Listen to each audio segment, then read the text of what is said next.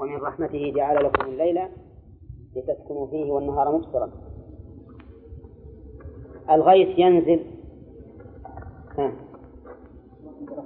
برحمة الله. النقم تندفع برحمة الله. دلالة نزول الغيث على رحمة الله ظاهرة ولا خفية؟ ظاهرة. للعام ولطالب العلم. لكن كون التخصيص دالا على الإرادة هل هو ظاهر؟ لكل أحد؟ ها؟ لو قال لك قائل أثبت أثبت الإرادة بدلالة التخصيص يصعب عليك أن تفهم وأنت طالب علم فإذا كانت الرحمة قد دل عليها العقل دلالة أبين وأظهر من دلالة التخصيص على الإرادة فإن إنكاركم للرحمة مع إثبات الإرادة إيش؟ مكابرة مكابرة وتناقض ولهذا الحقيقة أن المعتزلة أن نعم أنا أقول المعتزلة أن المعتزلة أقوم قاعدة من من الأشاعرة. لماذا؟ لأن المعتزلة يطردون كلامه ما يتناقضون. يقول الصفات ما نثبتها لا هذه ولا هذه طردا. لكن أولئك الأشاعرة يتناقضون يتناقضون تناقض مبين ظاهر. والسبب في ذلك أن مذهب الأشاعرة مجموع. فالأشعري رحمه الله كان على على طريق المعتزلة ثم صار على طريق الكلابية ثم في آخر أمره على طريق أهل السنة والجماعة. فصار مذهبه رحمه الله مزيجا من عدة مذاهب ثم إنه هو خلص مذهبه على مذهب أهل السنة لكن أتباعه ما بقوا على مذهبه الأخير. صاروا يأخذون من هذا وهذا فصار هذا المذهب مذهبا ملفقا لا في باب الصفات ولا في باب أسماء الإيمان والدين. نعم. ولا غيره كما يظهر ذلك لمن تأمله. نعم. عندك مثل في الكلام ما هو الكلام عند الأشاعرة؟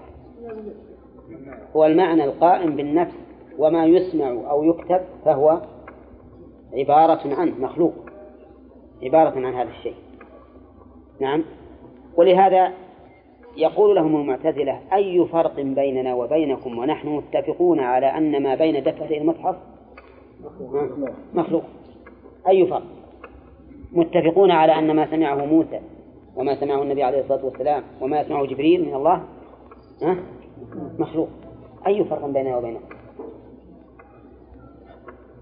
ولهذا حقيقة أن هؤلاء عندهم تناقض. فمذهب المعتزلة من من وجه أنه مضطرد ما يتناقض أقعد وأقوم لكنه لا شك أنه أفضل من مذهبهم لأنه لأن إثبات البعض أهون من من إنكار الكل. فإذا قضيتم مناسككم فاذكروا الله كذكركم آباءكم أو أشد ذكرا. إذا قضيتم أي أنهيتم مناسككم فاذكروا الله. وذلك أن الإنسان إذا قضى نسكه فقد قضى من عباده فهو حري أو قريب بأن يترك ذكر الله عز وجل. لأنه يقول انتهت العبادة فلا فأنا أنتهي من العمل. فأمر الله تعالى بذكره. ونظير هذا قوله تعالى فإذا قضيت الصلاة فانتشروا في الأرض وابتغوا من فضل الله واذكروا الله. فلما كان انتهاء الإنسان من عبادته مظنة الغفلة مظنة الغفلة أمر الله تعالى بذكره بعد انتهاء العبادة. فقال فإذا قضيتم مناسككم فاذكروا الله. وقول قضيتم مناسككم أي فرغتم منها والمناسك جمع منسك وهو فيما يظهر اسم مصدر يعني مصدر ميم. أي قضيتم نسككم والنسك بمعنى العبادة وهو كل ما يتعبد به الإنسان ولكنه خص بشيء واحد بل بشيئين بالحج كثر استعماله في الحج وكثر استعماله في الذبح. ومنه قوله تعالى قل إن صلاتي ونسكي ومحياي ومماتي لله رب العالمين وقوله إذا قضيتم مناسككم هل المراد إذا تحللتم لقوله واذكروا الله في أيام معدودات. فإن ذكر الله في الأيام المعدودات من الحج لكنه بعد التحلل بعد التحلل وهذا هو الأظهر. وقول كذكركم آباءكم أو أشد ذكرا. ذكر هنا مصدر مضاف لفاعله وآباء مفعول به. أي كما تذكرون آباءكم. أو أشد أشد ذكرا. وقوله أو أشد ولم يقل أو أكثر ليشمل الشدة في الهيئة وحضور القلب والإخلاص والشدة في الصوت أيضا. يذكر الله في الكثرة في الكثرة. فيذكر الله تعالى ذكرا كثيرا ويذكره ذكرا قويا. مع حضور القلب. وقول كذكركم آباءكم لأنهم كانوا في الجاهلية يذكرون أمجاد آبائهم إذا انتهوا من المناسك فيذكرونهم. كل يفخر بنسبه وحسبه. فأمر الله أن يذكر سبحانه وتعالى كذكركم آباءكم أو أشد ذكرا. وقوله أو أشد أو قال كثير من النحويين إنها بمعنى بل يعني بل أشد وهو هنا متوجه. و ويشبهها من بعض الوجوه قوله تعالى وأرسلناه إلى مائة ألف أو يزيدون وقد سبق أن ابن القيم ذكر في قوله تعالى أو يزيدون إن أو هنا ليست بمعنى بل ولكنها لتحقيق ما سبق. يعني إن لم يزيدوا فلن ينقصوا. وبناء على هذا نقول مثل نقول بمثله في هذه الآية. أي كذكركم آباءكم إن لم يزد فلا فلا ينقص. إلا أنه هنا إذا جعلناها بل تكون أبلغ. لأن ذكر الله يجب أن يكون أشد من ذكر الآباء. ثم قال تعالى فمن الناس من يقول ومنهم من يقول. من للتبعيض فمن الناس والدليل أنها للتبعيض أنها قوبلت بقوله ومنهم. تكون معنى بعضهم كذا وبعضهم كذا وهذا من باب التقسيم. يعني ينقسم الناس في أداء العبادة ولا سيما الحج إلى قسمين.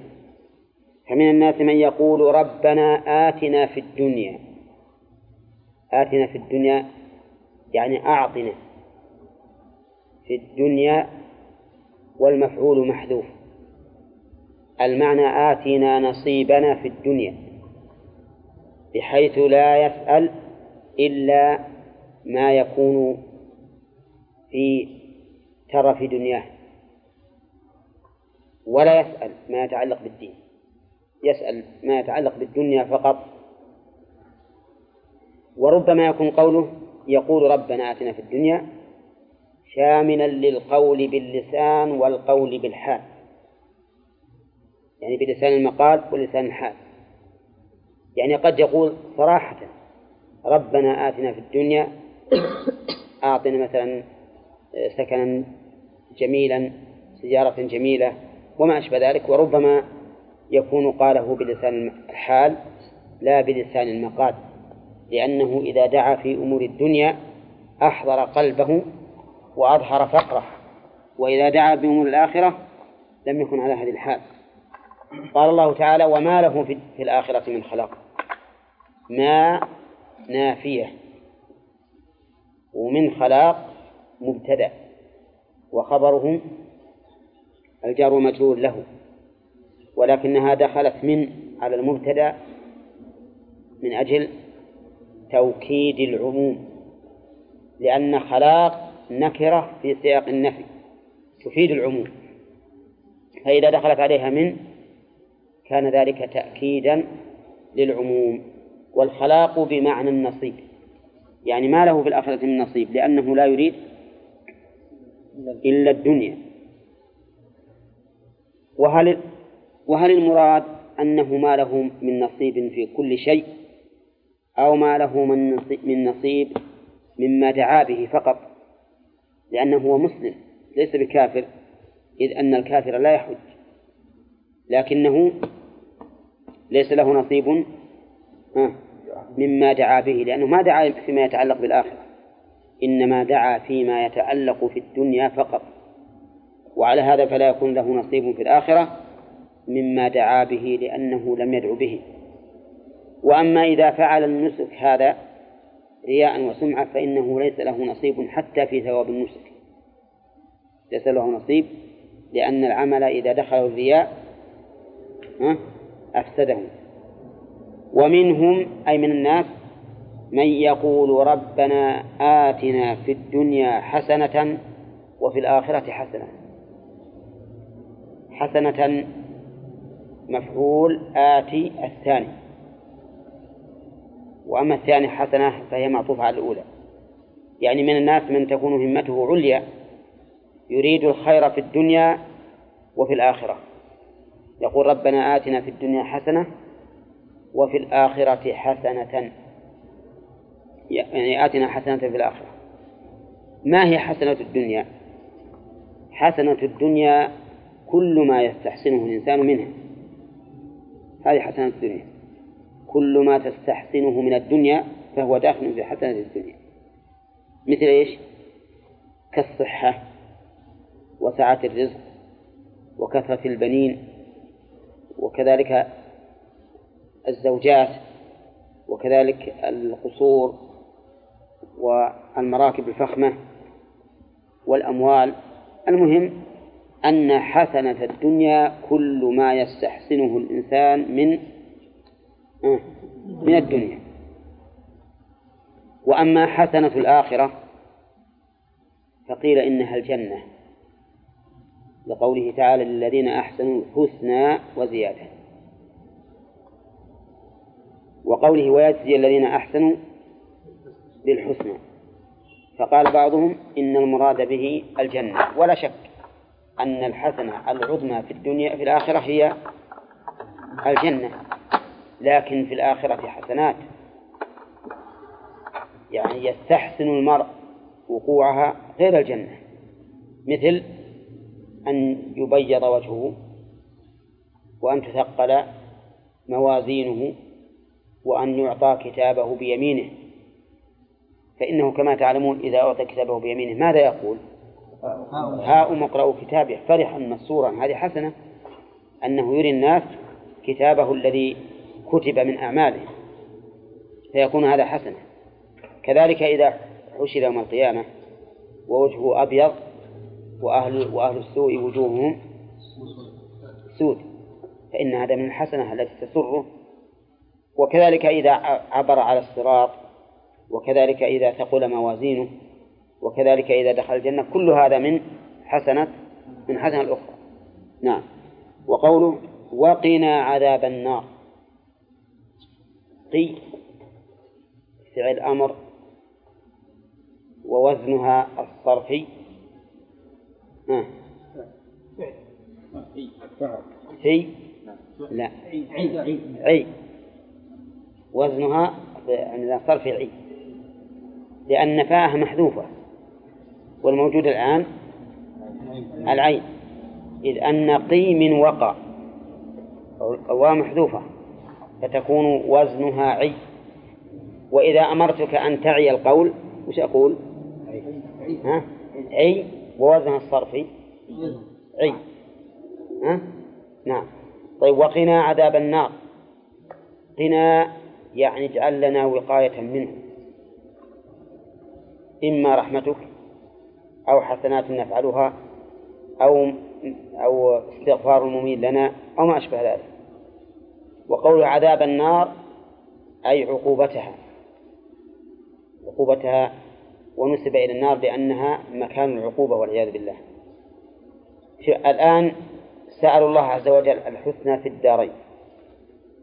وسألوا الوقاية مما يضر. منين؟ من النار. فإن قال قائل أليس قولهم وقنا عذاب النار من باب الاعتداء؟ لأن الله يقول وإن منكم إلا وارده يعني وارد النار. كان على ربك حتما مقضيا ثم ننجي الذين اتقوا ونذر الظالمين فيها جثيا. ها؟ يعني هذا استراف مرور إيه. إنهم يمرون على الصراط مرور فقط. يعني يحمل الورود على المرور على الصراط. هذا قول. إن المعنى أنهم يمرون على الصراط وهذا ورودها لأنهم من فوقها. إذ أن الصراط جسر ممدود على جهنم عليه السلام فإذا مشوا عليه فقد وردوها وقيل إن الورود الدخول.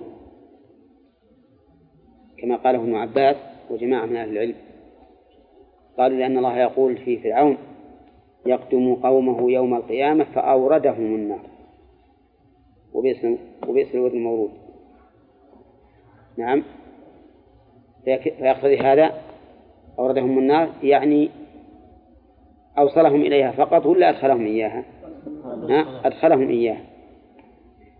فقالوا فالورود بمعنى الدخول. ومنه ولما ورد ماء مدين.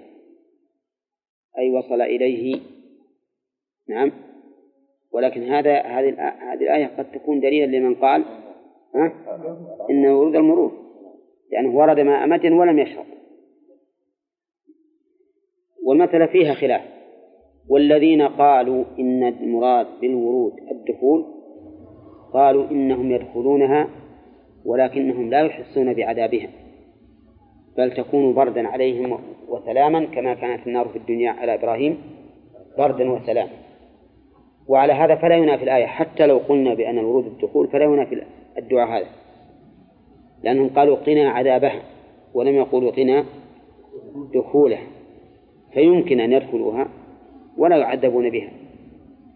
فهذا الدعاء إذن ليس فيه اعتداء بل هو دعاء مفتقر إلى الله عز وجل معترف بضعفه محسن للظن بربه. قال الله تعالى أولئك لهم نصيب مما كسبوا. أولئك اسم إشارة. فما هو المشار إليه؟ هل المشار إليه مورد التقسيم كله أو قسم منه؟ ها؟ نعم. فيه خلاف. فقال بعض العلماء إنما إن الإشارة تعود إلى مورد التقسيم كله.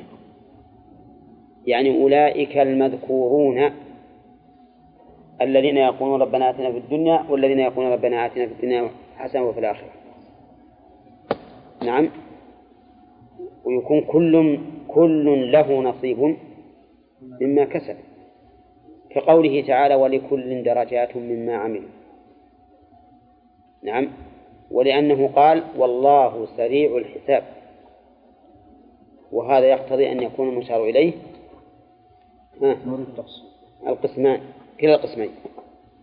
وقال آخرون بل إن الإشارة تعود إلى إلى القسم الثاني الذي يقولون ربنا آتنا في الدنيا حسنة وفي الآخرة حسنة وقنا عذاب النار. فهؤلاء لهم نصيب مما كسبوا. لقوله تعالى من يشفع شفاعة حسنة يكون له نصيب منها. الأعمال الصالحة لك نصيب. وعلى هذا فيكون معنى قوله لهم نصيب مما كسبوا من للسببية وليست للتبعيض. لأن الإنسان يجزى بكسبه الحسنة بعشر أمثالها إلى سبعمائة ضعف إلى أضعاف كثيرة. والمعنى لهم نصيب بسبب كسبهم. إن كان كثيرا فالنصيب كثير وإن كان قليلا فالنصيب قليل. الآية إذن محتملة لكلا القولين فأيهما أرجح؟ أن نرجح أنها شاملة للقسمين لتكون أعم أو أنها مختصة بالأخير لأنه أقرب إلى الإشارة. نعم الأول أولى. ما دام أن اللفظ صالح له فإننا إذا أخذنا به صار عاما لهؤلاء وهؤلاء. يعني أولئك الناس الذين يقولون هذا والذين يقولون هذا لهم نصيب مما كسبوا. فمن أراد الدنيا لم ينل من الآخرة شيئا ومن أراد الدنيا والآخرة نال الدنيا والآخرة إذا إن شاء الله عز وجل. وقوله مما كسبوا والله سريع الحساب. سريع الحساب. هل السرعة هنا سرعة الزمن؟ بمعنى أن حساب الله قريب. كما في قوله تعالى وما يدريك لعل الساعة قريب. وما يدريك لعل الساعة تكون قريبا والمعنى كما يقال ما أسرع الحساب أن يأتي. أو أن المعنى أن الله عز وجل في حساب عباده سريع. سريع. يعني نفس نفس حسابه سريع. نعم. أو الأمران جميعا جميعا لكن الثاني أبلغ. أن يكون الله أن يكون الله عز وجل يحاسب الخلائق كلها في يوم واحد. يحاسبهم. نعم. في يوم واحد ويعطي كل إنسان ما ما يستحقه من ذلك الحساب. وفي قوله نعم الفوائد تأتي بعد وقول السريع الحساب. مر علينا هذا التركيب. هل هو اسم فاعل أو اسم مفعول؟ أو صفة مشبهة. أم ماذا؟ صفة مشبهة. صفة مشبهة. لأنها مصوغة من فعل لازم. سرع أي صار سريعا والحساب فتكون إذن الحساب يكون فاعلا. أي سريع فاعلا بالمعنى مو بالإعراب. أما بالإعراب فإن سريع مضاف والحساب مضاف إليه. والله سريع الحساب. والحساب هو محاسبة الله تعالى الخلائق. ومحاسبة الله الخلائق لها وصفان. الوصف الأول للمؤمنين والوصف الثاني للكافرين. أما وصف أما وصف الحساب للمسلمين فإن الله تعالى يخلو بعبده المؤمن ويقرره بذنوبه ويقول له عملت كذا في يوم كذا حتى يقر ويعترف. فيقول الله عز وجل له فيقول الله عز وجل له يقول قد سترتها عليك في الدنيا وأنا أغفرها لك اليوم. هذا حساب المؤمنين. ولهذا قال النبي عليه الصلاة والسلام من نوقش الحساب أو أو عذب فقالت عائشة يا رسول الله أليس الله يقول فسوف يحاسب حسابا يسيرا؟ فقال النبي صلى الله عليه وسلم ذلك العرض. يعني تعرض الأعمال على الشخص حتى يقر. فإذا أقر بها قال الله تعالى له سترتها عليك في الدنيا وأنا أغفرك لك أغفرها لك اليوم. أما غير المؤمنين فإنهم لا يحاسبون كذلك. وإنما الأمر كما قال شيخ الإسلام لا يحاسبون حساب من توزن حسناته وسيئاته لأنهم لا حسنات لهم. ولكن تحصى أعمالهم. تحصى وتحفظ. فيوقفون عليها ويقررون بها ويخزون بها والعياذ بالله. يخزون بها يعني ينادى عليهم على رؤوس الخلائق هؤلاء الذين إيش؟ كذبوا على الله؟ على ربهم. ألا لعنة الله على الظالمين. ثم قال الله تعالى نعم. ورد في أحاديث نعم. إذا وجد يعني مدة له قدر قدر بصر يعني ورد أنه يقول ربي أقم نعم. والله سبحانه وتعالى يقول وإن منكم إلا وارد نعم. هل هذا يعني يرجح ما يذوقون العذاب؟ كيف يقول ربي أقم الساعة يعلم فيه ورود على ما ندري عنه قد يكون ذاك الساعة ينسى أو يذهل الله أعلم. لكن هو قال ربي أقم الساعة لأنه لما رأى نعيم القبر وفتح له باب من الجنة أراد أن يدخل هذه الجنة العظيمة. شيخ نعم. طيب قوله لا يسمعون حسيسا لا, لا تمسهم النار وهم عنها مبعدون؟ الآية تقول لا تمسهم النار. كيف الدخول؟ يقول لا تمسهم النار. أي نعم يدخل لكنها ما ما تؤثر عليه. يعني ما تمسهم أما ما تمسه أو مسته ولكن تكون بردا وسلامة. يعني نفس اللهب نفس اللهب والعياذ بالله. ما ما يأثر عليه. هنا يكون هذا الجمع أي. إذا قلنا بأن الورود الدخول أما إذا قلنا أن المرود العبور على الصراط فلا إشكال فيه. يعني ما في إشكال. نعم. طبعا القول بأن الورود هو الدخول نعم. بحيث أنهم لا لا يحسون بالعذاب. يعني نعم. طب ما هي ما هي الحكمة في ذلك؟ الحكمة لي- ليعرفوا بذلك فضل الله عليهم بإنقاذهم منها. هذه هو الحكمة. وإلا في في آيات كثيرة يقول الله عز وجل آه، لا إله. فقد حرم الله. لا لا لا. قد حرم الله الجنة هذه. فإن الله حرم على النار من قال لا إله إلا الله. هذا في الحديث. يبتغي بذلك وجه الله. حرم على النار. وهذا مما مما استدل به من قالوا إن المراد بالورود العبور على الصراط قالوا لأن الله حرم هؤلاء على النار كيف يدخلونها والذين يقولون بذلك ويتمسكون بلفظ الورود يقولون إن قوله حرم الله عليه آه نعم. حرم الله إيش؟ حرم على النار من قال لا إله إلا الله. يقولون إن المراد حرمها حرمه عليها أن تعذبه أو أن تناله بعذاب. هو الأرجح يعني. هو لم ال- الارجح أنه الورود أنه العبور على الصراط. هذا هو الارجح شيخ نعم. لا المؤمنين اللي يعملون الكبائر. نعم. هل هم يشملهم قول الله؟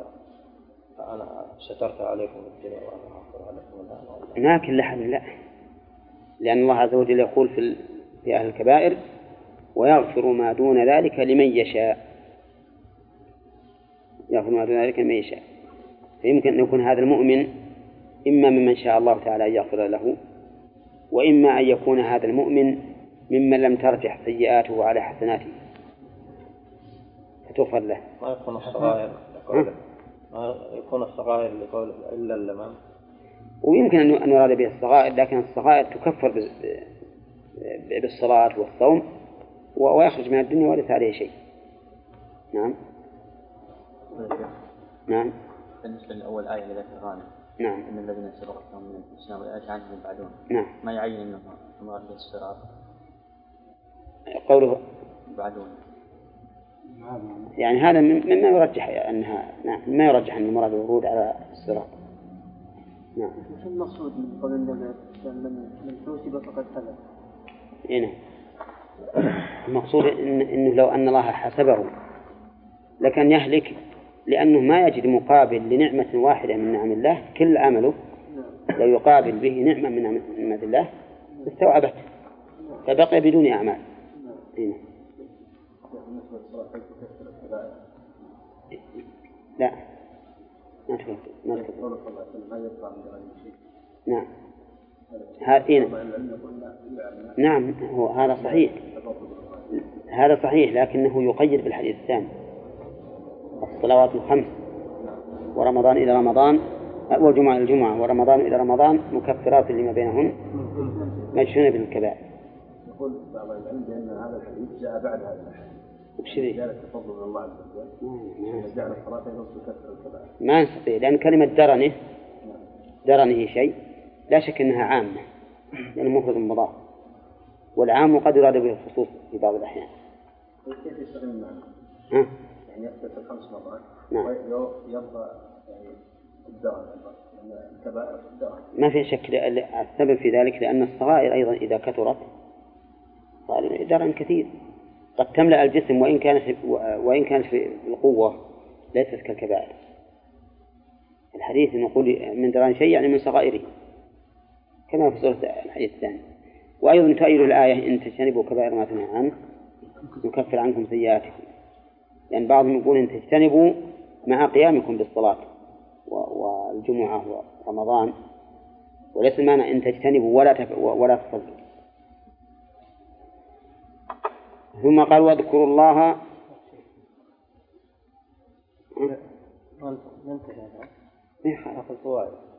نعم يصير تسميع؟ يصير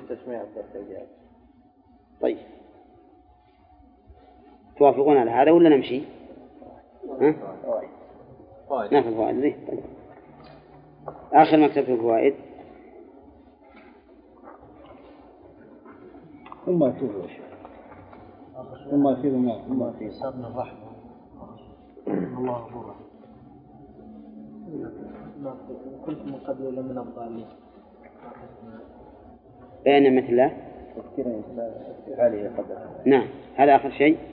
إيه، طيب إذا ثم أفيض من حيث الناس قال الله تعالى ثم أفيض من حيث أفاض الناس واستغفروا الله إن الله غفور رحيم.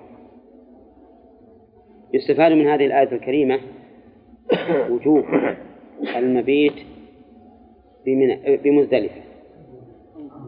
الله. لقوله ثم أفيضوا من حيث أفاض الناس. ومتى أفاض الإنسان من حيث أفاض الناس؟ فإنه يلزم من ذلك أن يكون قد بات بمزدلفة. ويستفاد من من من الآية الكريمة أن هذا النسك كان أمرا معلوما يمشي الناس عليه من قديم الزمان. لقوله ثم أفيضوا من حيث أفاض الناس ويستفاد منها أن الإنسان لا يخصص بالعمل لشخصه. ما من أحد يثبت له حكم خاص لأنه فلان أو لأنه من القبيلة الفلانية أبدا. ما خصص أحد بحكم من الأحكام لشخصه. وإنما الأحكام تخصص أو تعلق بماذا؟ بالأوصاف. إلا أنه يشكل على هذا مسألتان بل عدة مسائل لكن من أبرزهما مسألتان. وهو قول النبي عليه الصلاة والسلام لأبي بردة حين أذن له أن يذبح العناق من المعز وقال إنها لن تجزي عن أحد بعدك. إنها لن تجزي عن أحد بعدك. فظاهر هذا أن الحكم خاص به لشخصه. نعم. فما هو الجواب؟ الجواب قال بعض أهل العلم إن هذا من باب النفع. إن هذا من باب النفع. فيكون ثبت الحكم في هذا الرجل ثم نسخ. ولا مانع من أن يثبت الحكم لشخص ثم ينسخ. ولا يثبت لأحد بعده ولو اتصف بمثل حاله. وقال آخرون إن النسخ في مثل هذه الصيغة بعيد. لأنه كيف يكون النسخ بدليل الوجوب أو بدليل ثبوت الحكم الأول المنسوخ؟ وإنما المراد بقوله لن تجزئ عن أحد بعدك أي بعد حالك. يعني لو وقعت مثل هذه الحال لشخص إلى يوم القيامة فإن الحكم يثبت له. مثل ما يقال ما بعد حالة فلان شيء. يعني في الشدة وهو معنى أنه ما ما يمكن يقع بعدها حال تشابهها لكن في الشدة وفي الوصف التي كانت عليه.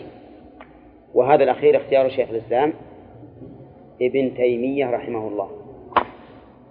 ومن ذلك إرضاع قول الرسول عليه الصلاة والسلام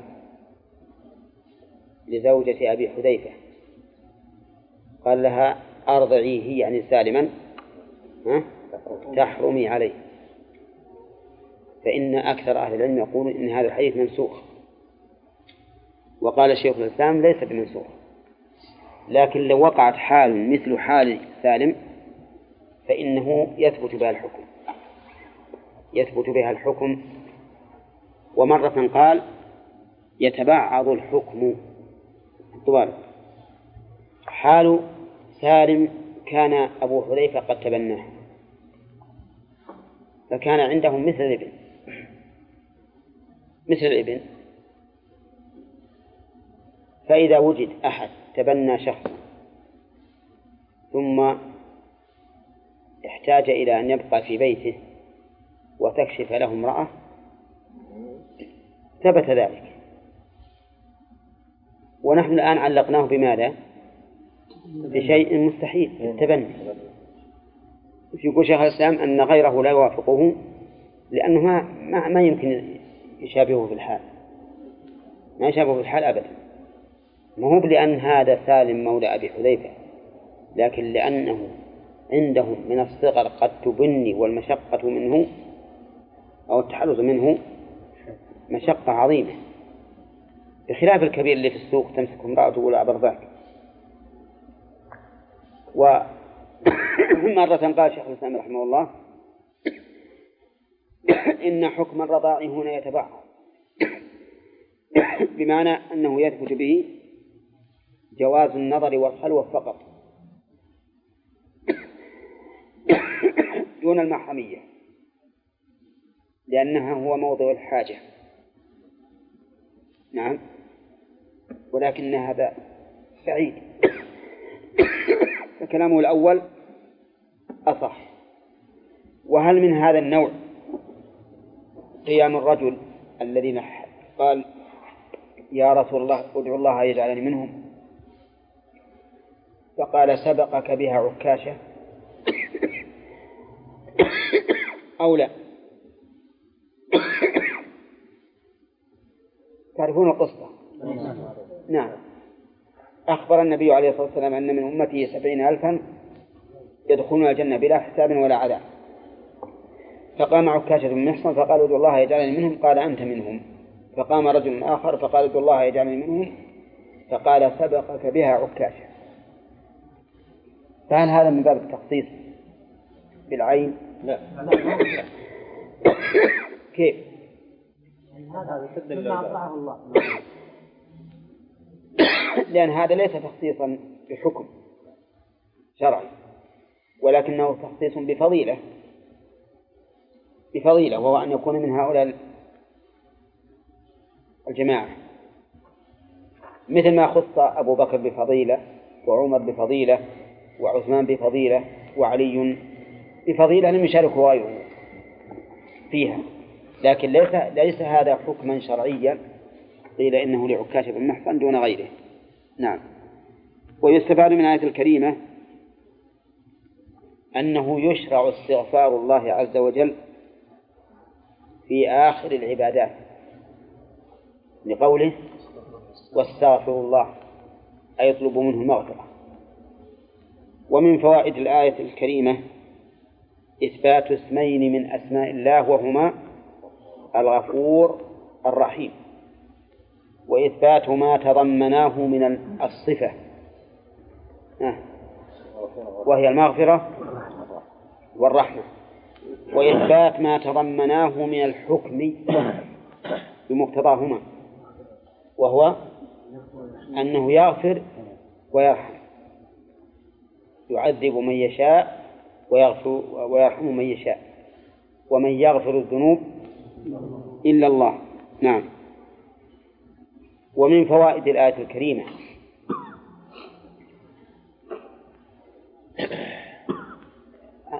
قرن الحكم بالعلة. بقوله استغفر الله إن الله غفور رحيم. وقرن الحكم بالعلة في مثل هذا يفيد الإقدام والنشاط على استغفار الله عز وجل. ثم قال تعالى فإذا قضيتم مناسككم فاذكروا الله كذكركم آباءكم إلى آخره. يستفاد من الآية الكريمة أن الإنسان إذا قضى من العبادة لا يغفل بعدها. لقوله فإذا قضيتم فاذكروا الله. وهذا مشروع. فيما بعد الصلاة فإذا قضيتم الصلاة فاذكروا الله قياما وقعودا وعلى جنوبكم. فإذا قضيت الصلاة فانتشروا في الأرض وابتغوا من فضل الله. فإذا قضيتم مناسككم فاذكروا الله. لأنه لما كان انتهاء الإنسان من العبادة مظنة الغفلة والتقصير ذكره الله عز وجل بأن لا يحدث هذا لا عام. عام. ذكر الله يشمل كل طاعة الله. ومن فوائد الآية الكريمة تقديم ذكر الله تعالى على ذكر الوالدين. لقوله أو أشد ذكرا. ومن فوائدها أن الأجداد داخلون في مسمى الآباء. ها؟ لأن لأن العرب كانوا يفتخرون بأمجاد آبائهم وأجدادهم وقبائلهم. فيكون الآباء يشمل الأجداد. ويتفرع على هذا مسألة حكمية أن من قال هذا وقف على آبائي شمل الأجداد وأن من مات عن أب وأخ عن جد وأخ فالمال للجد لأنه أب. نعم. ومن فوائد الآية الكريمة بيان انقسام الله انقسام العباد في فيما يطلبون من الله. وأن منهم ذوي الغايات الحميدة العالية ومنهم ذوي الغايات الذميمة النازلة. لقوله فمنهم من يقول ربنا آتنا في الدنيا ومنهم من يقول ربنا آتنا في الدنيا حسنة وفي الآخرة حسنة. ومن فوائد الآية الكريمة أن الإنسان لا يذم إذا طلب حسنة الدنيا. ها؟ لقوله ربنا آتنا في الدنيا حسنة وفي الآخرة حسنة. ومن فوائد الآية أن الثواب يكون بالعدل. لقوله أولئك لهم نصيب مما كسبوا ولكنه بالعدل في العقوبة وبالفضل في المثوبة. ومن فوائد الآية الكريمة إثبات الحساب. لقوله والله سريع الحساب. ومنها تمام قدرة الله. قوله والله سريع الحساب. ومنها إثبات علم الله لأن المحاسب لا بد أن يكون لديه علم يقابل به من يحاسبه. ومنها الرد على الجبرية لقوله مما كسبوا. يعني ابتداء قال الله تعالى واذكروا الله في أيام معدودات. اذكروا الله في أيام معدودات. هنا أمر الله تعالى بذكره اذكروا. فعل الأمر وفعل الأمر كما سبق يقتضي الوجوب وقد يكون مشتركا بين الوجوب والاستحباب حسب ما تقتضيه الأدلة الأخرى. وقوله اذكروا الله يتناول كل قول أو فعل يقرب إلى الله عز وجل. يعني ليس المراد أن نقول لا إله إلا الله فقط بل هو شامل لكل قول أو فعل يقرب إلى الله. فإن قال ما دليلك على ما تقول؟ وما وجه ذلك. قل دليل على ذلك قوله تعالى أتل ما أوحي إليك من ربك من الكتاب وأقم الصلاة. إن الصلاة تنهى عن الفحشاء والمنكر ولذكر الله أكبر. يعني ذكر الله الذي تضمنته هذه الصلاة أكبر. ودليل أيضا من السنة قوله تعالى قوله صلى الله عليه وسلم إنما جعل الطواف بالبيت وبالصفا والمروة ورمي الجمار لإقامة ذكر الله وأما وجه ذلك وجه كون كل قول أو فعل يقرب الله فإنه من ذكره لأن كل قول أو فعل يقرب إلى الله مقرون بنية القصد أن يكون لمن؟ لله, لله. وهذا ذكر لله عندما تفعل شيئا تتقرب به إلى الله أو تقول شيئا تتقرب به إلى الله يكون في قلبك النية ذات الكريمة قصدت والله يرزق من يشاء. لأنك قصدت بذلك أفعال الله سبحانه وتعالى المتعلقة بمشيئته. لقوله والله يرزق من يشاء. وتسمى هذه الأفعال في كتب العقائد تسمى الأفعال الاختيارية. يعني متعلقة بمشيئة الله. وهي ثابتة. لله عز وجل على وجه الحقيقة. والثاني عشر والثالث عشر في القرآن كثيرة من ذي وذكر الله تعالى فيها يتناول من يشاء فيها إثبات قبل كل قول أو فعل إلى الله. وعلى هذا في الكون فإنه والمقيد واقع بمشيئة الله. والمشيئة تختلف عن الإرادة لأنها لا تنقسم. بخلاف الإرادة فإنها تنقسم إلى قسمين إرادة شرعية وإرادة كونية أما هذه فلا تنقسم. بل هي واجبة المراد. يعني إذا شاء الله تعالى شيئا كان ولهذا كان من يدخل فيه من قول المسلمين عامة. ما شاء الله كان. نعم. ويدخل فيه وما لم يشأ لم يكن. ويدخل فيه الطواف في البيت. وهل تتعلق بما يحبه وما لا يحبه؟ السعي بين الصفا والمروة إذا فعلت نعم. في هذه الأيام. نعم. قال الله تعالى من يشاء الله يذلله قال الله تعالى فمن تعجل وهذا لا يحبه. ومن يشاء بالأذى والقدر.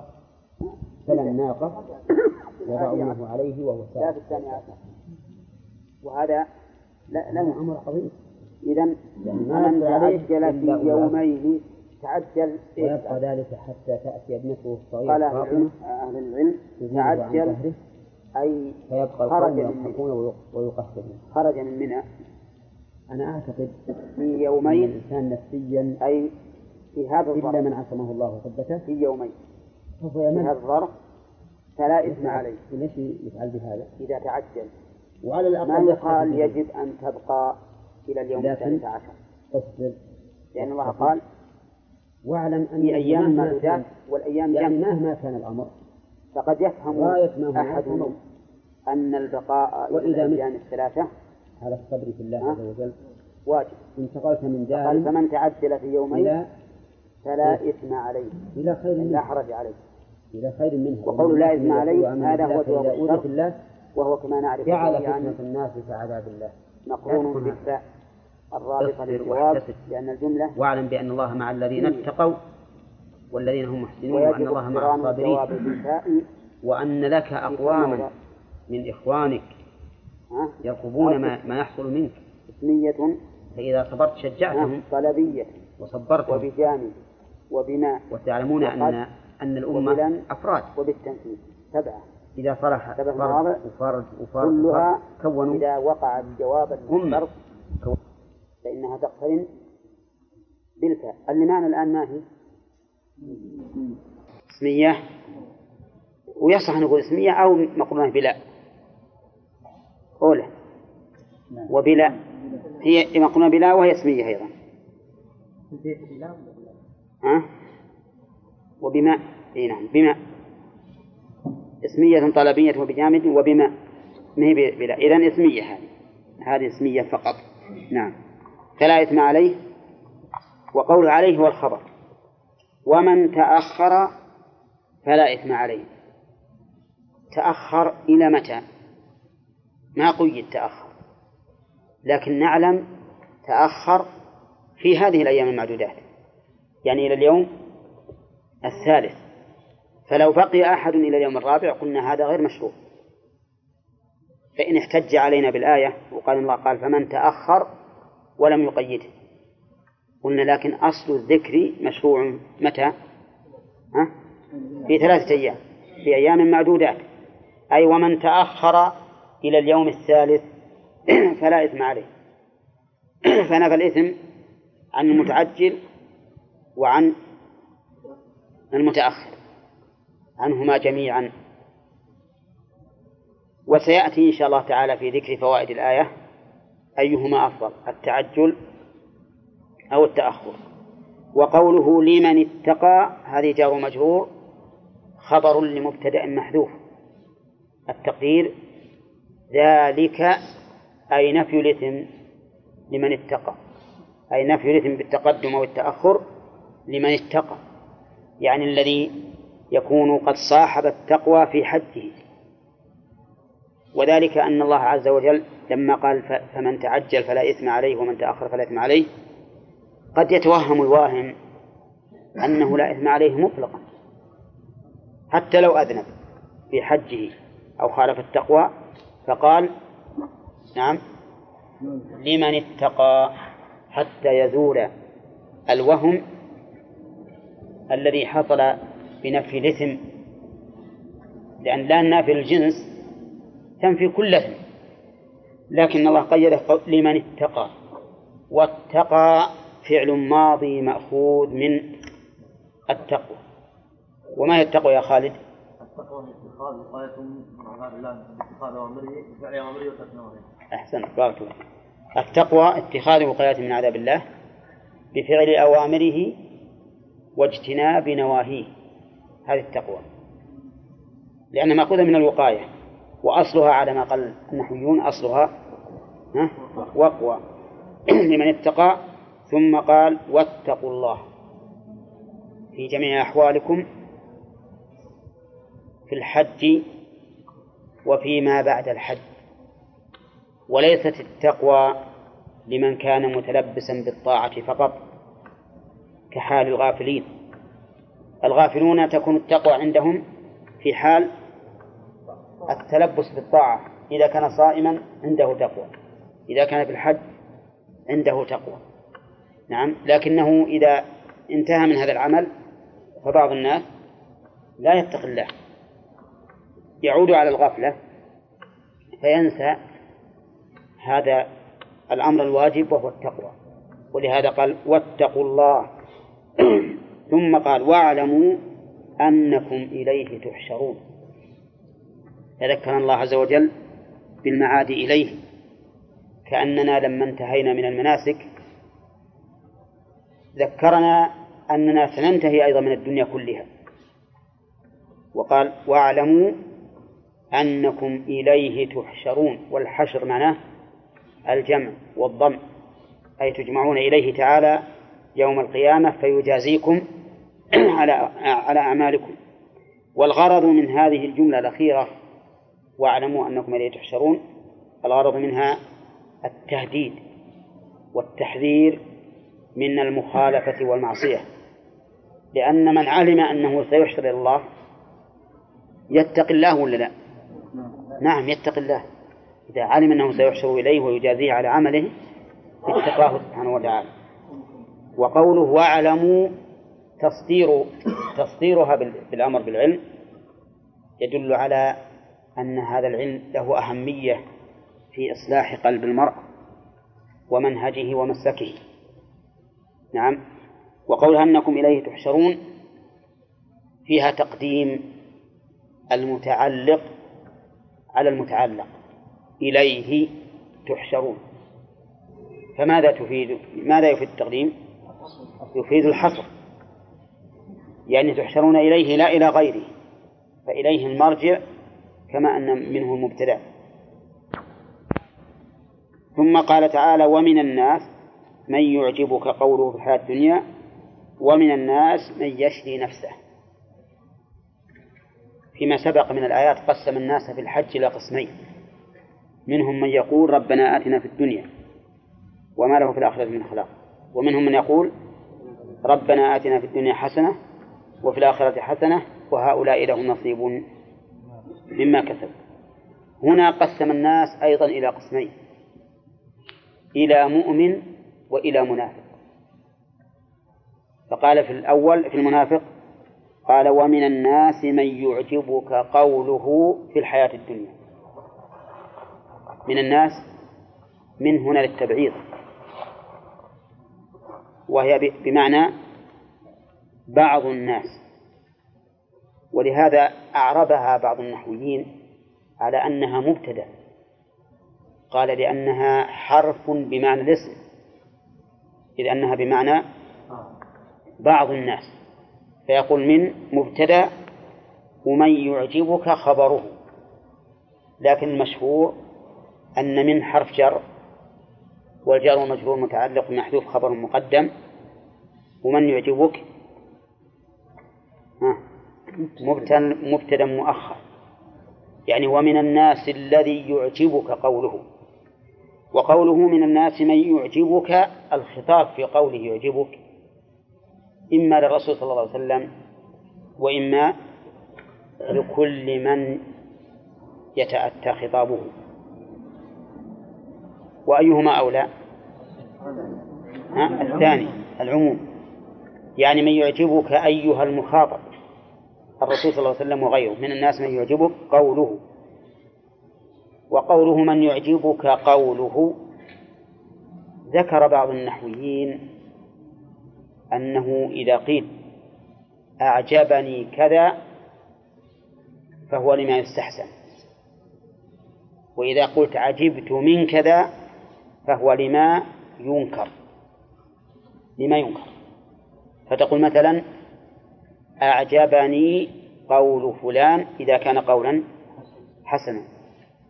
وعجبت من قوله إذا كان قولا سيئا منكرا. فقول من يعجبك أي من تستحسنه. تستحسن قوله. وقوله في الحياة الدنيا أي فيما إذا تكلم فيما يتعلق بأمور الدنيا. كأن يتكلم بشيء يتوصل به إلى نجاته من القتل والسبي وما أشبه ذلك. لأننا قلنا أن الآية هذه في من؟ في المنافقين. ودليل ذلك قوله تعالى وإذا وإذا رأيتهم تعجبك أجسامهم وإن يقولوا تسمع لقولهم من حسنه. وفصاحته ولكنهم أهل غرور وخداع وكذب فإن آية المنافق ثلاث إذا حدث منها إذا حدث كذب نعم. قال من يعجبك قوله في الحياة الدنيا؟ كلمة في الحياة الدنيا متعلقة بمحذوف حالا من قول أي قوله حال كونه في الحياة الدنيا أي فيما يتعلق بالدنيا لأنه لا يتكلم بما يعجب في أمور الدين. نعم؟ ويحتمل أن المعنى من يعجبك قوله في الحياة الدنيا يعني القول الذي يعجب حتى في الدين لكن لا ينتفع به في الآخرة إنما ينتفع به في الدنيا فقط. قال ويشهد الله على ما في قلبه. يشهد الله على ما في قلبه. اختلف المفسرون في معناها على قولين. القول الأول يشهد الله على ما في قلبه من النفاق. يعني أن باطنه خلاف ظاهره. فالذي يشهد عليه أي على باطنه من؟ الله. فهو بإضماره النفاق. مشهد لله على ما في قلبه من النفاق. هذا قول. القول الثاني يشهد الله على ما في قلبه أي يقسم ويحلف بالله أنه مؤمن مصدق وأن, وأن الذي في قلبه هو هذا. يشهد الله على ما في قلبه من محبة الإيمان والتمسك به وهو كاذب ولا صادق؟ كاذب. ويدل لذلك قوله تعالى إذا جاءك المنافقون قالوا نشهد إنك لرسول الله. يقول الله تعالى والله يعلم إنك لرسوله. والله يشهد إن المنافقين لكاذبون. لكاذبون في أنك رسول الله ولا في دعواهم أنهم يشهدون بذلك؟ في دعواهم أنهم يشهدون بذلك. طيب يقول الله عز وجل ويشهد الله على ما في قلبه. هذا فيها قولان أقول. القول الأول آه أنه يشهد الله على ما في قلبه من النفاق أي أن قلبه منطو على ذلك متمكن من قلبه ولا يشهده إلا إلا الله عز وجل لأنه باطن. والقول الثاني يشهد الله على ما في قلبه أنه يحلف ويشهد علنا أمام الناس بأن بأنه مؤمن ويحب الإيمان وملتزم وهو في ذلك كاذب. وعندي أن المعنيين لا يتنافيان. كلاهما حق. فهو منطو على الكفر والنفاق وهو أيضا يعلن الناس ويشهد الله على أنه مؤمن. أما حقيقته قال الله فيه وهو ألد الخصام. ألد الخصام يعني أعوجهم وأكذبهم. والخصام يحتمل أن يكون مصدرا ويحتمل أن يكون جمعا. إن كان مصدرا ففعله خاصم يخاصم خصاما. مثل جادل يجادل جدالا وقاتل يقاتل قتالا. المهم أن فعال تأتي مصدرا لفاعل وابن مالك أعطانا تلك القاعدة في قوله ها؟ لا. ها. لفاعل. مهب وفاء لفاعل. الفعال والمفاعلة فهنا خاصم لها الخصام والمخاصم وعلى هذا ألد الخصام تكون الإضافة لفظية لأنها صفة مشبهة مضافة إلى موصوفها. أي وخصامه ألد الخصام. وأما إذا قلنا أن الخصام جمع خصم خصام جمع خصم يعني بمعنى الخصوم يعني معناه هو أعوج الخصوم وأشدهم كذبا. فهو كذلك يصح. ويكون أيضا من باب إضافة الصفة إلى موصوفها لأن المعنى وهو من الخصوم الأشداء الأقوياء في خصومتهم. وقد ثبت في صحيح البخاري من حديث عائشة رضي الله عنها أن النبي صلى الله عليه وسلم قال أبغض الرجال إلى الله الألد الخصم؟ الإنسان المخاصم المجادل بالباطل ليدحض بالحق هذا أبغض الرجال إلى الله. وما من إنسان في الغالب أعطي الجدل إلا حرم بركة العلم. الإنسان اللي يعطى الجدل يحرم بركة العلم. لأن غالب من أوتي الجدل غالبهم قد يريد بذلك نصرة قوله فقط وبذلك يحرم العلم. أما من أراد الحق فإن الحق سهل قريب. ما يحتاج إلى مجادلة كبيرة لأنه واضح. ولذلك تجد أهل البدع الذين يخاصمون في بدعهم تجدهم علومهم ناقصة البركة. ناقصة البركة ما فيها خير. وتجد أنهم يخاصمون ويجادلون وينتهون إلى إلى لا شيء. ما ينتهون إلى حق لأنهم ما قصدوا إلا أن ينصروا ما هم عليه. فكل إنسان جادل نسأل الله السلامة والعافية. كل إنسان جادل من أجل أن ينتصر قوله فإن الغالب أنه لا يوفق ولا يجد بركة العلم. وأما من جادل ليصل إلى العلم فهذا محمود مأمور به. ادع إلى سبيل ربك بالحكمة والموعظة الحسنة وجادلهم بالتي هي أحسن. لكن راجع ما نقل عن أهل البدع في خصومهم لأهل السنة والجماعة تجد جدالا طويلا عريضا ومنطق وفلسفة لكن ما تصل فيها إلى شيء. نعم؟ أخبر النبي عليه الصلاة والسلام بأن الخلق لا يزالون يتساءلون من خلق الله؟ من خلق كذا من خلق كذا حتى يقولون من خلق الله. إذا بلغ إلى هذا ماذا يقول الإنسان؟ يستعيذ بالله وينتهي. نعم. لكن هؤلاء الفلاسفة أو المناطق لو تذهب إليهم شوفوا شلون يجيبون أدلة ومقدمات وأشياء كثيرة وفي النهاية لا يصلون إلا لا يصلون إلى ما وصل إليه الحديث. فالمهم أن الإنسان الخصم الغالب ولا أقول كل المخاصمين الغالب أنه يحرم بركة العلم لأنه إنما يريد بذلك فتل خصمه وانتصار قوله وهذا حرمان للبركة. وقوله وهو ألد الخصام. شوف هذا الرجل الآن صار ألد الخصام لأن قوله جيد بين فيه بيان وفيه فصاحة. يعجبك قوله فتجده لاعتماده على فصاحته وبيانه. تجده ألد الخصام يخاصم ويجادل نعم قول النحويين عدد من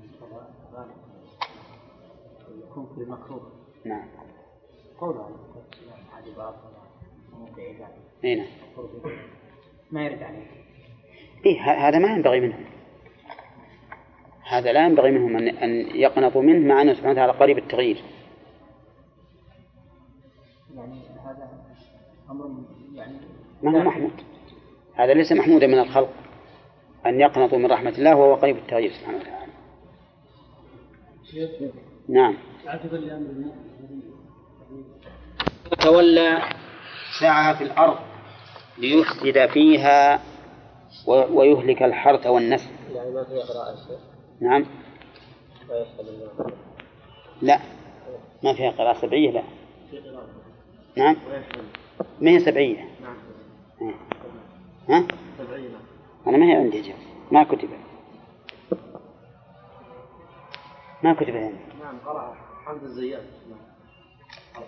ما أدري. على كل حال تأك- تأكدوا منها لأنها ما كتبت. والغالب إني, إني متتبع من قراءة السبع ما أدري والله بس تأكدوا منها. من واحد أقول تأكدوا منها. التأكد طيب. قال وإذا تولى عندي وهو هذه معروفة فيها قاعدة. وهو يعني سكون الهاء هذه في كل القرآن. يقال وهو ويقال وهو. نعم. على قراءة أقول على تقدير إنها سبعية أيها ويشهد. إيه، يشهد الله على ما في قلبه؟ هذا يرجح المعنى المعنى الثاني أن يشهد الله ما في قلبه من النفاق. قال وإذا تولى سعى في الأرض. إذا تولى يعني عنك. وذهب. سعى في الأرض المراد بالسعي هنا مطلق الحركة وليس المراد بالسعي الركض بالرجل المراد أنه يتحرك نعم للفساد سعى في الأرض ليفسد فيها اللام هنا للتعليل ولا للعاقبة؟ ها؟ للتعليل يعني أنه يطلب الفساد. ويحرص عليه ويسعى له بقدر ما يستطيع ليفسد فيها ويهلك الحرث والنسل. كيف يهلك الحرث والنسل؟ قال بعض المفسرين إن الآية نزلت في شخص معين وهو الأخنس بن شريق وأنه ذهب إلى قوم من الأنصار وأحرق عليهم آه، زروعهم وعقى وقتل ما عندهم من الحمر الحمير. ولكن الصحيح أن معنى يهلك الحرث والنسل أنه بسبب فساده في الأرض تنقص البركات وتحل الآفات وبذلك يكون هو السبب في إهلاك الحرث والنسل. لأن الصحيح كما قلنا إن إن الآية عامة ما في شخص معين في كل من كان هذا وصفه لأن الله يقول ومن الناس من يعجبك فعلى هذا يكون يهلك الحرث والنسل أن يكون سببا لهلاك الحرث والنسل. الحرث المراد به المحروث وهو الزروع كما يقال الغرس يعني المغروس. وقولها النسل مثلها أيضا. النسل بمعنى المنسول يعني الأولاد والذرية. يعني فيكون سعيه هذا سببا لفساد الأرض ولفساد الحيوانات. لأنه إذا حصلت المعصية والعياذ بالله إذا حصلت المعصية قلت البركات ونزعت من الأرض وحلت الآفات ونقصت الأمطار. نعم. قال الله تعالى ولو أن أهل القرى آمنوا واتقوا لفتحنا عليهم بركات من السماء والأرض ولكن كذبوا فأخذناهم بما كانوا يكسبون. ولو أن أهل القرى أهل الكتاب آمنوا واتقوا لكفرنا عنهم سيئاتهم ولأدخلناهم جنات النعيم. ولو أنهم أقاموا التوراة والإنجيل وما أنزل إليهم ربهم لأكلوا من فوقهم ومن تحت أرجلهم. أكلوا من فوقهم من الثمار من الأشجار ومن تحت أرجلهم من الزروع. ويهلك الحرث والنسل. والله لا يحب الفساد. بيان أن أن عمله هذا محبوب إلى الله ولا مكروه إليه؟ مكروه إليه. لأن الله لا يحب الفساد.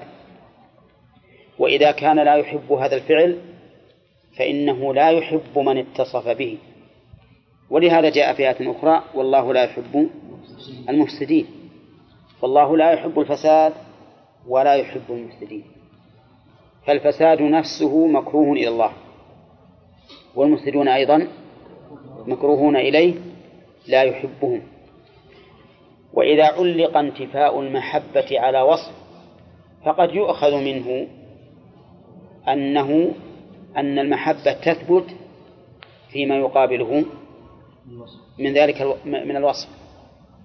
فإذا كان لا يحب الفساد فهو يحب الصلاح يحب الصلاح وكذلك المصلحون.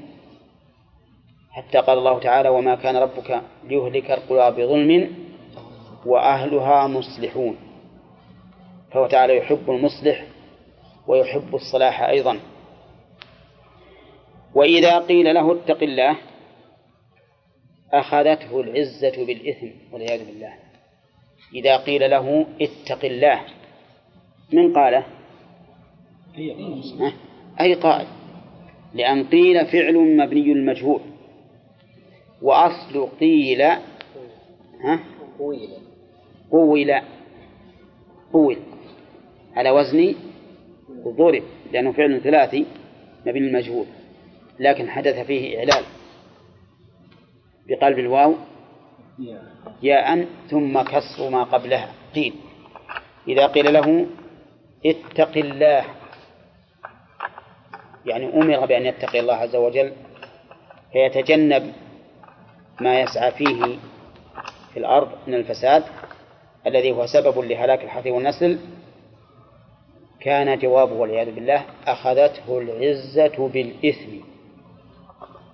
أخذته العزة. العزة هنا بمعنى الأنفة والحمية والترفع. والعزة قد تكون وصفا محمودا وقد تكون وصفا مذموما. فالمعتز بدينه هذا محمود. ولله العزة ولرسوله وللمؤمنين. والمعتز بحسبه ونسبه حتى يكون عنده أنفة من الأمر بالدين هذا مذموم. فتأخذه العزة بالإثم أي تحمله تحمله على الإثم. والباء هنا قيل إنها للسببية أي أخذته العزة الأنفة بسبب إثمه. فلإثمه لم يوفق للاهتداء. ولم يوفق لقبول الأمر بالتقوى. وقيل إن الباء للتعدية. أخذته بكذا يعني حملته عليه. وهذا هو الأقرب. وقوله بالإثم وش معنى الإثم؟ أي الذنب الموجب للعقوبة. فكل ذنب موجب موجب للعقوبة فهو, فهو إثم يقول الله عز وجل فحسبه جهنم ولبئس المهاد. حسبه جهنم أي كافيه وهو وعيد له بها والعياذ بالله. والحسب بمعنى الكافي. قال الله تعالى فقل حسبي الله أي كافين وقالوا حسبنا الله أي كافينا فحسبه جهنم أي كافيته. والمعنى أنه يكون من أهلها والعياذ بالله. ولبئس المهاد. وجهنم اسم من أسماء النار. قيل إنها اسم معرب أو كلمة معربة وأنها ليست من العربية الفصحى لكنها معربة. وقيل بل هي من اللغة الفصحى وأن أصلها من الجهمة وهي الظلمة ولكن زيدت فيها النون جهنم للمبالغة. وعلى كل فإن جهنم اسم للنار التي أعدها الله تعالى للكافرين. اسم لها. وسميت بذلك لبعد قعرها وظلمتها والعياذ بالله. وقوله ولبئس المهاد اللام هنا ماذا نعربها؟ اللام للابتداء. ليش؟ أو موطن القسم. أي ووالله لبئس المهاد وهذا أقرب. وقوله بئس المهاد هذه فعل جامد. لإنشاء الذنب. بئس فعل جامد لإنشاء الذنب. وفاعلها؟ ها؟ المهاد. وهي من الأفعال التي تحتاج إلى مخصوص بالذنب. أين المخصوص؟ لا المهاد فاعل. محذوف. أي ولبئس المهاد مهاده. ولبئس المهاد مهاده حيث كانت جهنم. نعم. تسمحون لأن الأخ بده يمشي ونبي نكتب له ورقة؟ وفي اليومين إلى آخره. يستفاد من هذه الآية الكريمة مزية الذكر في هذه الأيام المعدودات. لقوله واذكروا الله. لأن ذكر الله على سبيل العموم في كل الوقت. لكن هذا على سبيل الخصوص. ومن فوائد الآية الكريمة أنه يجوز في هذه الأيام الثلاثة التعجل والتأخر لقوله فمن تعجل في يومين فلا إثم عليه ومن تأخر فلا إثم عليه.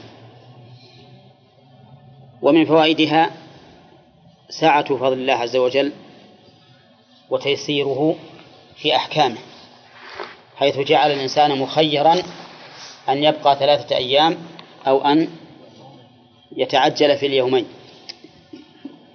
ومن فوائدها أنه لا بد أن يكون خروجه من منى قبل أن تغرب الشمس. لأن في للظرفية والظرف يحيط بالمظروف فلا بد أن يكون التعجل في خلال اليومين. ومن فوائدها أنه لا يجوز التعجل في اليوم الحادي عشر. لأنه لو تعجل في اليوم الحادي عشر لكان تعجل في يوم لا في يومين. واضح؟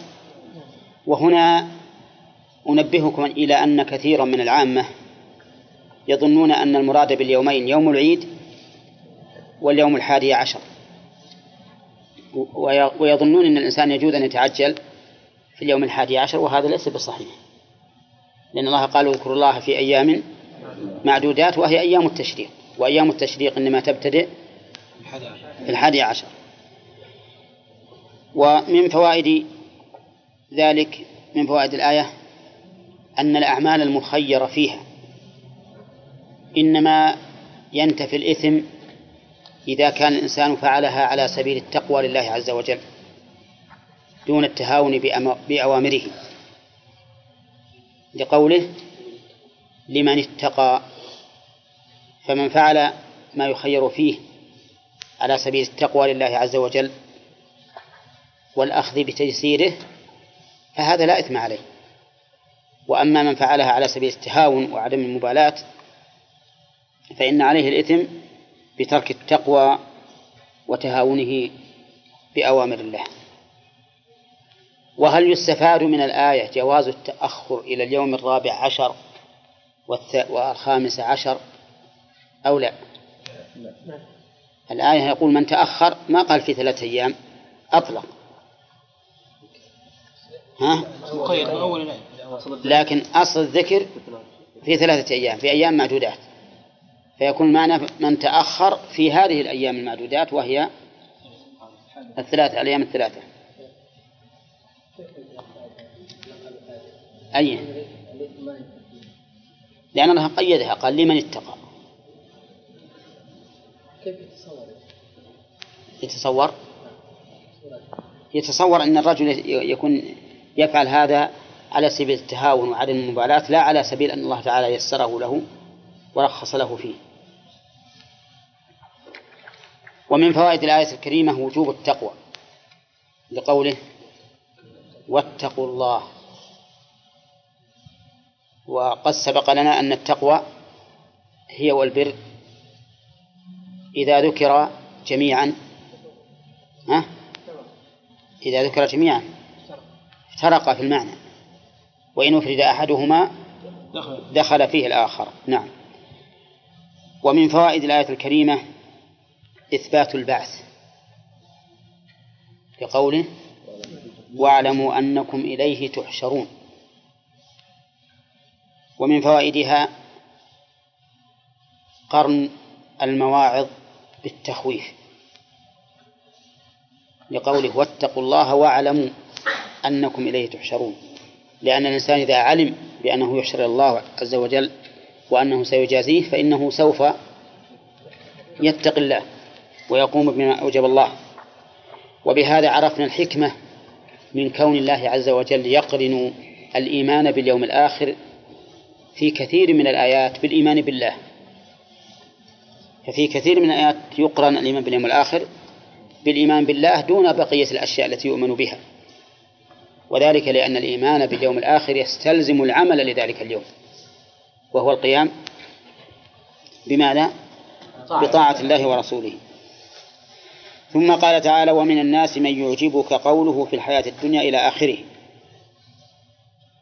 يستفاد من هذه الآية الكريمة أن الناس ينقسمون إلى طرق. منهم من هذا وصفه ومنهم من يأتي وصفه أيضا. ويستفاد منه أنه لا ينبغي للإنسان أن يغتر بظواهر الأحوال. من أين تؤخذ؟ من يعجبك قوله وكذلك من الناس من يعجبك فعله ولكنه منطو على الكفر والعياذ بالله. فهذا لا تغتر بظاهر الحال. ولكن لا شك أنه بالنسبة إلينا ليس لنا أن نحكم إلا بما تقتضيه الظاهر. لأن ما في القلوب ما نعلمه.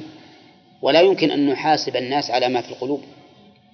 وإنما نحاسبهم على حسب الظواهر. ومن ومن فوائد الآية الكريمة أن هذا الصنف من الناس يشهد الله على ما في قلبه إما مما أظهره وإما مما أبطنه. لأن قلنا أن فيها معنى يعني. إما فيما أظهره يعني يظهر لك أنه, إنه يتكلم بالكلام الذي يشهد الله على ما في قلبه من ظاهر حاله أو أنه يشهد الله على ما في قلبه من الكفر والنفاق. فهو منطو عليه. ومن فوائد الآية الكريمة الإشارة إلى ترك الجدل والخصام. لقوله وهو ألد الخصام. فإن الخصومات في الغالب ما يكون فيها بركة. ولكن هذه الآية كما قلنا سابقا مقيدة بما أمر الله به من المجادلة مجادلة, مجادلة أهل الباطل بالحق فإن هذا أمر لا بد منه. ومن فوائد الآية الكريمة إثبات علم الله عز وجل بما في الصدور.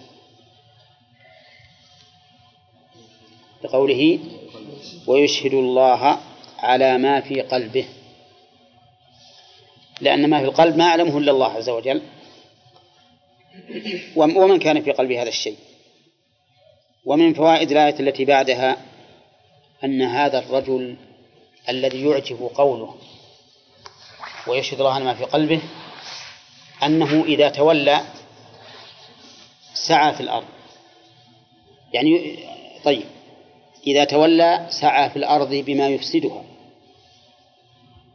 بماذا؟ المعاصي. بالمعاصي. فإن المعاصي سبب لهلاك الحرث والنسل والعياذ بالله. الدليل ولو أن أهل القرى آمنوا واتقوا لفتحنا عليهم بركات من السماء والأرض ولكن كذبوا فأخذناهم بما كانوا يكسبون. ولو أن أهل الكتاب آمنوا واتقوا لكفرنا عنهم سيئاتهم ولأدخلناهم جنات النعيم. ولو أنهم أقاموا التوراة والإنجيل وما أنزل إليهم من ربهم لأكلوا من فوقهم ومن تحت أرجلهم. ومن فوائد الآية أيضا أن هذا الذي يعجب قوله يتولى ما يبقى ولا يمكث. لقوله وإذا تولى. وقد مر علينا في أول سورة البقرة أن اللغة العربية تفرق بين إن وإذا. ها. بأن إن الشرطية لأمر قد يكون مستحيلا ولا يمكن والغالب أنه يكون غير واقع. أما إذا فهي فيما يكون ممكنا ومتوقعا ولهذا قالوا في قوله تعالى كلما أظلم مشوا فيه وإذا أظلم عليهم قاموا. ما قال وإن أظلم؟ فلما قال وإذا أظلم علم بأنه لا بد أن يظلم. هذا إذا تولى ليست كقوله إن تولى. إن تولى ساعة. ولكنه إذا تولى يعني سيكون منه التولي لأنه غير ثابت. نعم. ورد كثير. ومن فوائد الآية من فوائد الآية الكريمة إثبات المحبة لله عز وجل. لقوله لا يحب الفساد. فإن قلت هذا نفي وليس بإثبات. قلنا إن نفيه محبة الفساد دليل على ثبوت أصل المحبة. ولو كان لا يحب أبدا لم يكن هناك فرق بين الفساد والصلاح. أولى. فلما نفى المحبة عن الفساد علم أنه يحب الصلاح. وهو كذلك.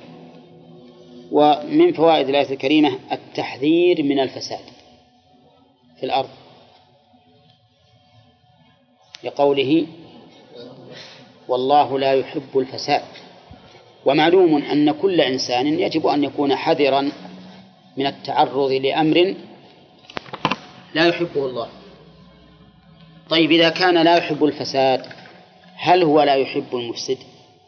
نعم ها؟ نعم. نعم معلوم. لأن الفس... لأن الوصف إذا كان غير محبوب إلى الله فمن اتصف به؟ فغير محبوب إلى الله. على أنه ورد في آيات أخرى. والله لا يحب المفسدين. نعم. ثم قال وإذا قيل له اتق الله أخذته العزة بالإثم فحسبه جهنم ولبئس المهاد. يستفاد من هذه الآية الكريمة أن هذا الرجل الموصوف بهذه الصفات أنه يأنف أن يؤمر بتقوى الله. لقوله أخذته العزة. فهو يأنف يقول كأنه يقول في نفسه أنا أرفع من أن تأمرني بتقوى الله عز وجل. نعم. وهذا لا شك أنه ذل.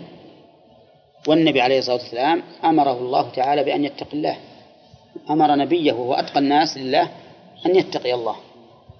يا أيها النبي اتق الله ولا تطع الكافرين والمنافقين. وقال في قصة زينب واتق الله وتخفي في نفسك ما الله مبديه وتخشى الناس والله أحق أن تخشاه. هذا قاله للنبي عليه الصلاة والسلام. كيف أنت أيها الإنسان؟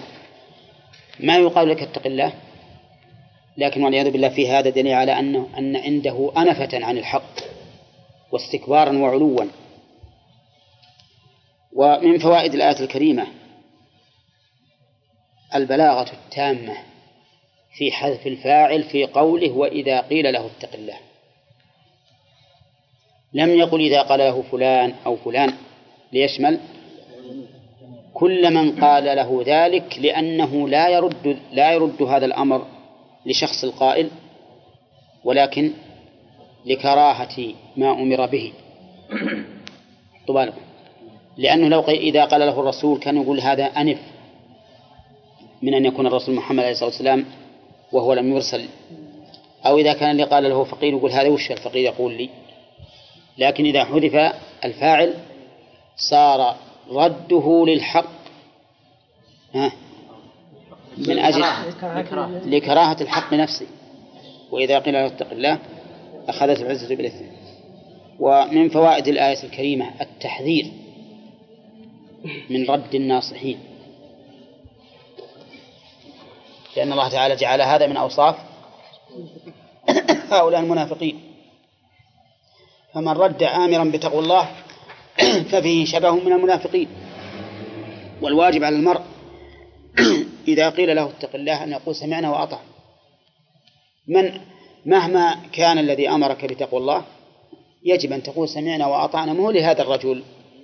ولكن لوجوب أي نعم لوجوب التقوى لله عز وجل. ومن فوائد الآية الكريمة أن الأنفة قد تحمل صاحبها على الإثم. بقوله أخذت العزة بالإثم وسبق لنا أن العلماء ذكروا لها معنيين وهما صالحان. إما أن المعنى أنه لإثمه تأخذه العزة ولا ينصاع للأمر بالتقوى. أو أن المعنى أن عزته أوقعته في الإثم. يعني هل الإثم سابق على العزة؟ فأخذته العزة بسببه؟ أو أن العزة سابقة حملته على الإثم؟ ذكرنا في هذا قولين وقلنا إن كلاهما أو إن كليهما صالح. ومن فوائد الآية الكريمة ما في سؤال حتى ننتهي. ومن فوائد الآية الكريمة أنه أي هذا الرجل من أهل النار. لقوله فحسبه جهنم. ومنها الثناء على النار بالقدح. كقوله فلا بئس المهاد. ولا بئس المهاد. ولا شك أن أن الأرض أن جهنم أنها بئس المهاد.